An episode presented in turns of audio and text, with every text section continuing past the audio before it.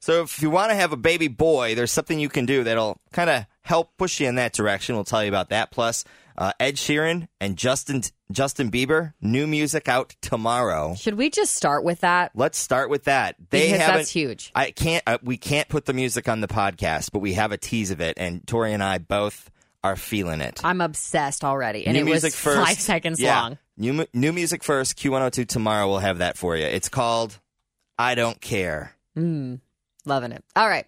Meghan Markle and Prince Harry announced the name of their little royal bundle Archie Harrison. Archie, Harrison Mountbatten Windsor. Uh, Janelle Evans was fired from Teen Mom. So last year they let go of her husband, David. He was not seen on the show ever since. Now they have stopped filming Janelle and have no plans to cover her story in the upcoming season. This all comes after David shot and killed Janelle's dog. It's been all over the news, so I understand where they're coming from. But you know what? I'm honestly going to miss Barb's accent, her mom. Kifa. Remember her? I never watched that Oh, season. okay. I only watched the old school, the original. Good old Barb. All right, Tyra Banks is making a comeback into modeling and she is looking like a snack. 45 years old. She is once again on the cover of Sports Illustrated in a little yellow bikini. All I got to say is damn. She looks good. She does look really good. All right, so not one, but two giraffes are pregnant at the Cincinnati Zoo. Tessa is pregnant with her fourth calf and is due this summer. And then Cece is also pregnant due this fall. And speaking of the zoo, um, we do not have any more updates on the black rhinos doing it.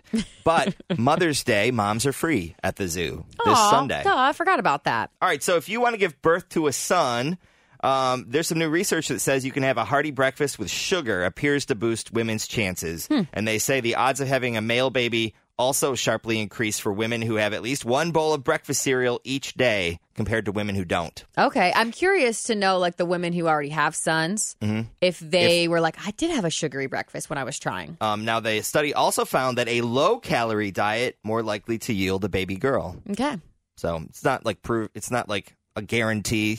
It's not a lock. maybe we should let the rhinos know at the zoo. Yeah. What do we need? What kind of what kind of rhino baby do we need?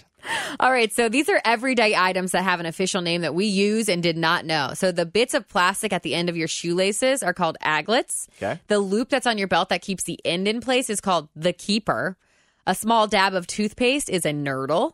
A nurdle. The foam that's on your beer, Tim, if you want to sound really cool at the bar, like you put too much barm on my beer. It's called barm. That's the foam. Mm-hmm. Okay. Your little toe or your little finger is called the minimus. The prongs on a fork are tines, and then the little bumps on raspberries and blackberries are called droplets. Droplets and nurdles cute. and brooms. Learn something new every day. Okay.